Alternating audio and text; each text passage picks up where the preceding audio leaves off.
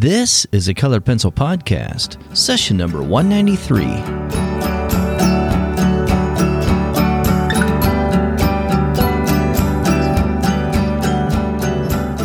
Welcome to Sharpened Artist, a colored pencil podcast where we discuss in detail all things in and around colored pencils and the colored pencil artist. And now, your hosts Lisa Clough and John Middick.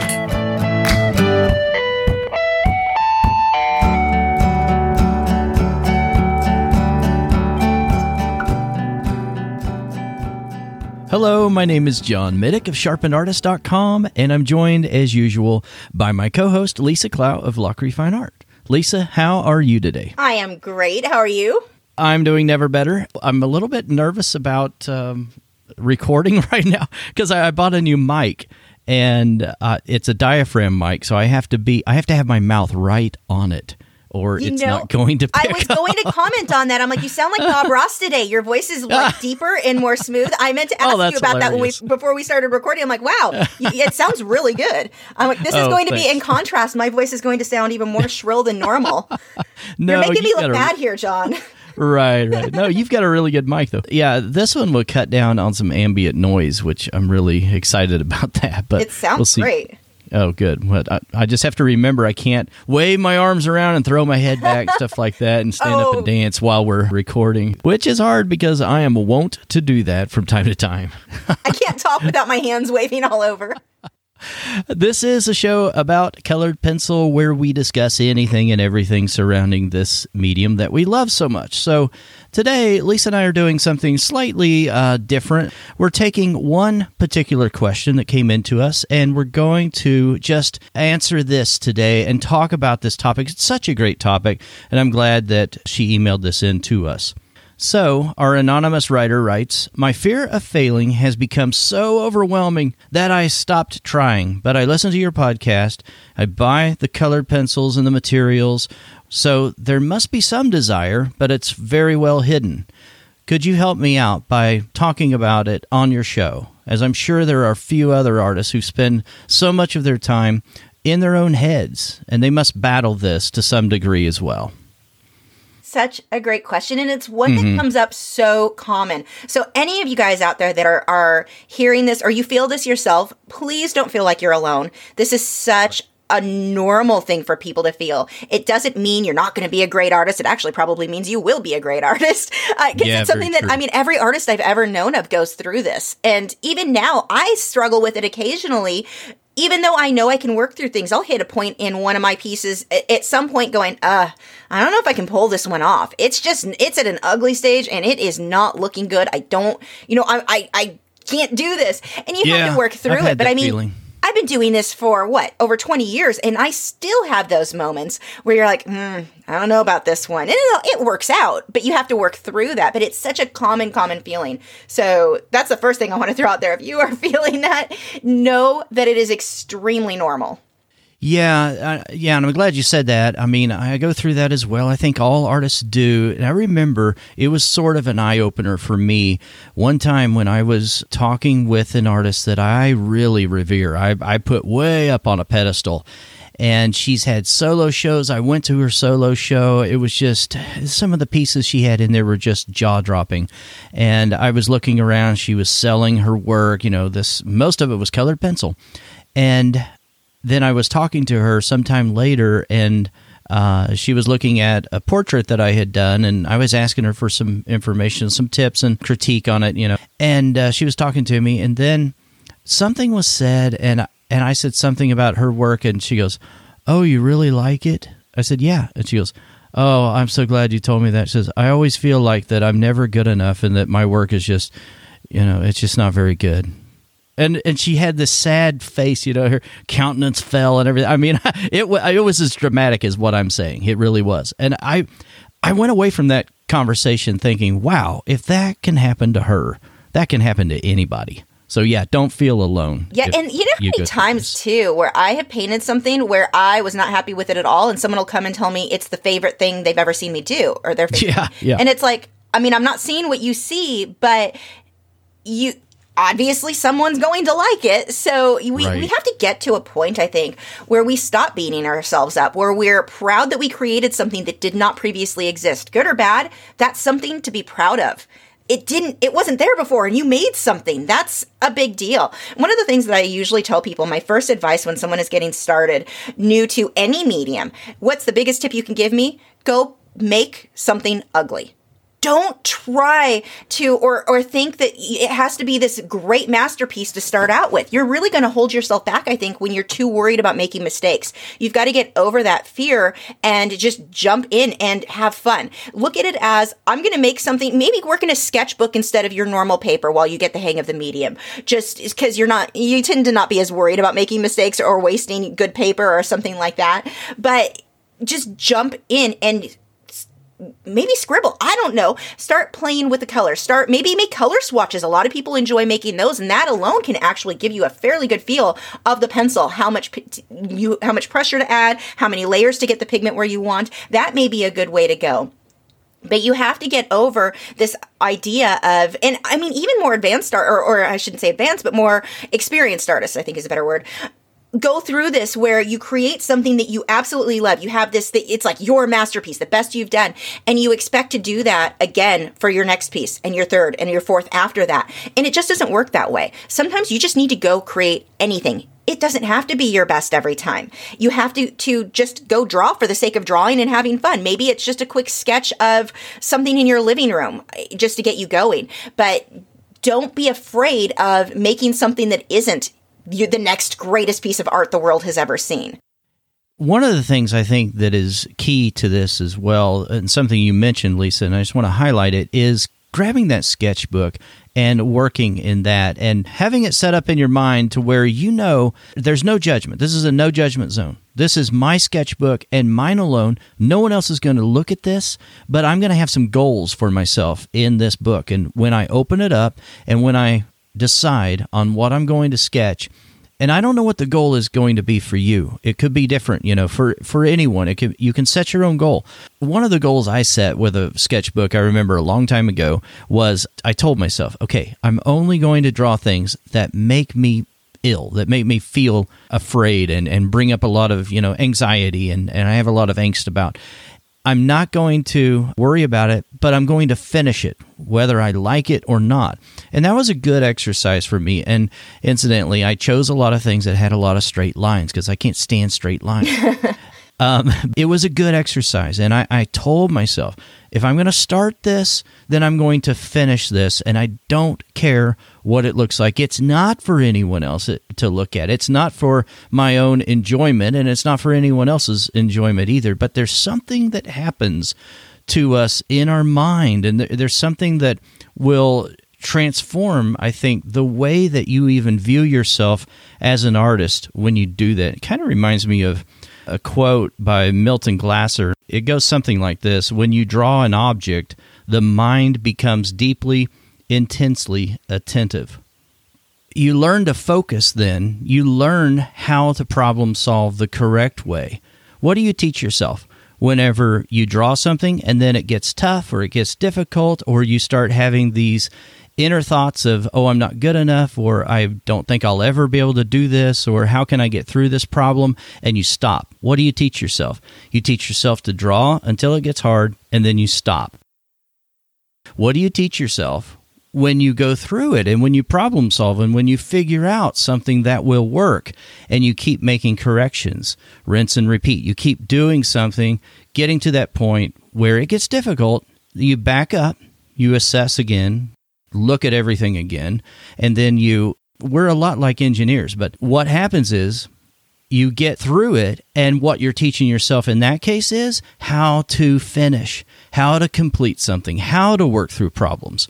And that's the reason why I say we're like engineers because it's like research and development. We're figuring out what works and we're backwards engineering something to figure out how to progress through something. We're taking something from point A all the way to completion. And so we work through a methodical process. Along the way, there's going to be bumps and scrapes. And that just comes with the territory. We have to learn how to work through those things. And we will if we force ourselves to not give in and not give up when it gets tough. Don't be overwhelmed by it and don't let anxiety or just these feelings of not being good enough overwhelm you. You know, one of it's such a good point too about we're problem solvers. One of the things that I think made such a difference in my artwork was teaching other people and especially teaching, Oh, yeah. I'd say the preteens. So not young kids are a little bit harder because things are too sim- like too basic, but the preteens that are really listening to what you have to say. When you have to start, I mean, you constantly are fixing their problems, constantly trying to figure out, okay, why does this not look how they want? What went wrong? Was it the brush stroke, the pencil stroke, the way that they erased something, the way they lay down their foundation? Constantly figuring out what the problem is. Now, yeah, we can do that in our own work as well, but if you get the opportunity to teach, especially preteens, were, were probably the, the most helpful for me as far as me learning more. Oh my gosh, I jumped forward leaps and bounds in a short time just from nonstop solving other people's problems in their artwork. Because, I mean, the more you solve your own problems, you're going to learn too. But not only was I solving mine, I was solving multiple of other you know other problems that I hadn't even run across yet, but I've still got to figure out how to fix it. And that alone, when you start looking at it that way, when you come up across a problem, you're afraid you're going to mess something up. You don't like how something looks. That's not a bad thing. That's a good thing. You're about to learn something new as long as you figure out how to fix it. If you give up, you learned nothing. But if you can take every single time you have a problem and be encouraged by that, I'm about to learn something new because I've got to figure out how to fix this. It, it really does make a big difference. But I think, too, a big key is recognizing there's a problem. It's very easy to look at your artwork and go, ah, I don't like this. That's not enough. Break it down smaller. What exactly don't you like? Does it feel flat? Does it feel like, like, let's say you're doing a, drawing a portrait. Does it feel like you don't have enough dimension in the skin? It's just all one color. Is it the, the colors that you're choosing, your values, your contrast? Maybe your foundation drawing isn't quite right. Are you having a, a hard time, like maybe your skin isn't coming out as smooth as you want, or it's too smooth, or, you know, you have to pinpoint what exactly you don't like about what you're doing, and then you can solve it. But if you just look at it as a whole, uh, I don't like what I'm doing, it's not very good. That's really not very helpful, and it's not going to help you to move forward. You have to find what little things aren't going right. And one of the things that I think really helps too is doing studies. Instead of looking at it as a whole, let's, you know, go back to the example with portraits. You really want to draw portraits, but you're not in, really happy with how they're coming out. Okay, let's break it down and just draw an eye just draw a nose. You know, these little studies, and you can do that in your sketchbook. You don't have to use a really good expensive paper if you don't want to, but you can get a better idea, I think, at, before you move on to the other things. Solve the problems in small increments versus trying to solve the whole face that isn't going right. Break it down. It really will make a difference. And how you progress. And it doesn't just have to be portraits. You could be someone who likes to do still life and you're having a hard time. You're drawing a group of grapes and they are just not looking realistic. Okay, let's work on one grape. Do get your sketchbook out, work a little larger than you might, you know, maybe do a two inch grape instead of the half inch that you were going to draw. I don't know what size you're drawing, but you'll use that as an example. But just draw that one thing and focus on it until you get that just right before you jump into the full project of a bowl of grapes or however you have it set up.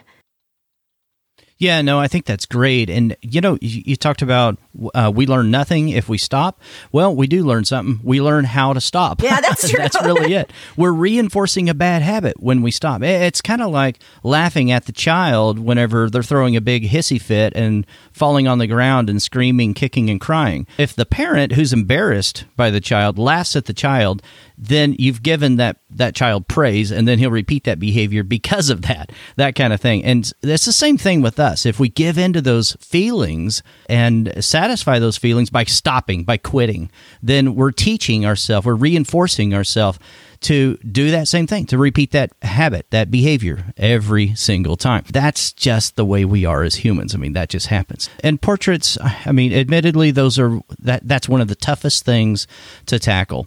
So yeah, I think boiling that down and doing small studies is very, very helpful. Um, and at the beginning, if you're brand new to portraits, you're not going to be able to see the issues often sometimes you may look at it and think, oh, there's something wrong. There's something not quite right.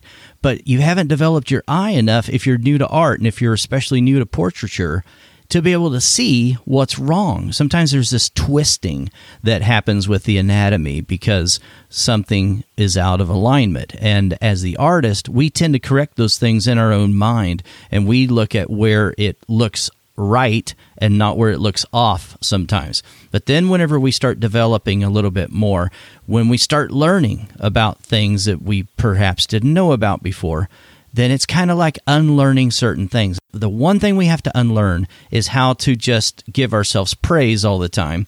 And so it hurts whenever we're identifying mistakes and we're looking at problems. And you may feel like you're taking two or three steps backwards before you can ever take some steps forward. But that's helpful because you're learning something about what's wrong and then you're also learning how to correct those things going forward. So if you never uh, understand why something's wrong or never understand how to correct something, the mechanics of it, but maybe you run to somebody else and you ask them, and that's not a bad thing. But as you progress as an artist, learning how to look at your own work and figuring out what is wrong, if we don't learn that piece of it, that's another pinnacle that we have to reach and have to overcome those things to be able to look at what we're doing, assess what's wrong, and then figure out how to correct those things. And to give you an analogy that I think will make sense, I remember early on when I would draw certain things and I really hadn't developed my eye quite enough yet to be able to see things very well. I was really, really proud of some things. And looking back at them now, I'm embarrassed by them but at the time, I thought they were just so awesome, and I, because I couldn't see all the problems with them. Now that didn't mean that later on that I was you know, looking back at them and then just being overly critical. What happened was I really did see the problems. There were really were problems, but at the beginning I couldn't see those until I had some distance and some other maybe studies under my belt and just learning the discipline of drawing and sticking to something and repeating that behavior over and over and over. And drawing is just like anything else. It's it's a habit that we that we learn and we perfect that craft and we hone it. But then looking back, looking back at what I had done, I can see those problems. Yeah, and I love too what you're saying about developing your eye. That is such a big thing, and it is not something you're just born with.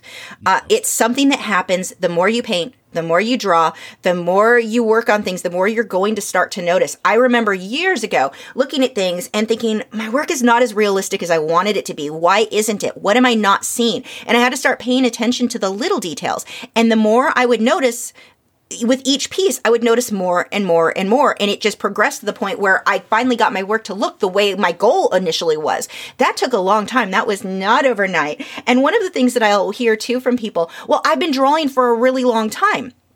Okay, here's here's a little example. I have been playing violin since I was 9 years old. That is a very long time. a, a very very long time but I don't practice. I don't sound like somebody who's played the violin since I was nine years old. So, I mean, I sound more like someone who's been playing the violin for maybe 10 years, maybe, if I practice. I mean, I don't, because I don't practice. I can understand. I have the general concept. I know how to play the violin, but if I'm not doing it, if I'm not actively practicing, it shows. And that's the same with art. I think a lot of people think, well, I started painting or drawing five years ago or 10 years ago. Yeah, but how many drawings have you actually completed? Because that matters. That matters more than the years. The actual number of hours spent drawing is a way bigger deal than just oh, I've been drawing for 10 years. I should be able to do this by now. Well, not if you haven't really been focusing on those little things. Not if you haven't put the right. actual hours in, just like me playing violin. Yeah, I can say I've played violin for 30 years or whatever. Yeah, wow, it has been that long. More than gosh, 32, 33 years. I'm old, but the the point is, I don't sound at all because I don't practice. And it's the same thing with art. If you're not putting in the hours, the amount of years we sometimes get kind of in our heads thinking, I should be better by now. I'm not going to be good at this because I've been doing this a really long time. Yeah, but uh, when you're spending time with art, are you spending it just reading books, just spending time on Facebook groups or watching videos, or are you actually spending time drawing? Because that's what's going to make the biggest difference. You got to put in the reps. You got to put in the reps. Really, to wrap it up, too, I mean, it all comes back to just doing it. And I, I know often that seems so trite and easier said than done, but just force yourself. It can be little things. Have a cue for yourself. If this is something that you struggle with, sit down and just tell yourself, I'm not going to draw a whole drawing. I'm not even going to draw a study. I'm just going to sit down, pick up the pencil, and I'm going to make one line on the paper. That's all. And then I'm going to walk away. And once I guarantee you, once you do that, you won't want to walk away. You won't want to get up and you'll want to keep going. It really does work. If you have these little trigger cues to be able to do something, you know, put in those reps and you will get better. There's just nothing that can replace just doing it, just uh, practicing and uh, repeating that over and over again. And in time, you will silence that inner critic. All right, so maybe you would like to add to this discussion. You can always comment in the show notes. Over at sharpenedartist.com slash podcast, you can reach out through email, podcast at sharpenedartist.com. This is a weekly show. If you enjoy the show, consider giving us a rating and or a review, and we'll talk to you again next week. Bye. Thanks for listening to this week's episode. All the show notes can be found at www.sharpenedartist.com.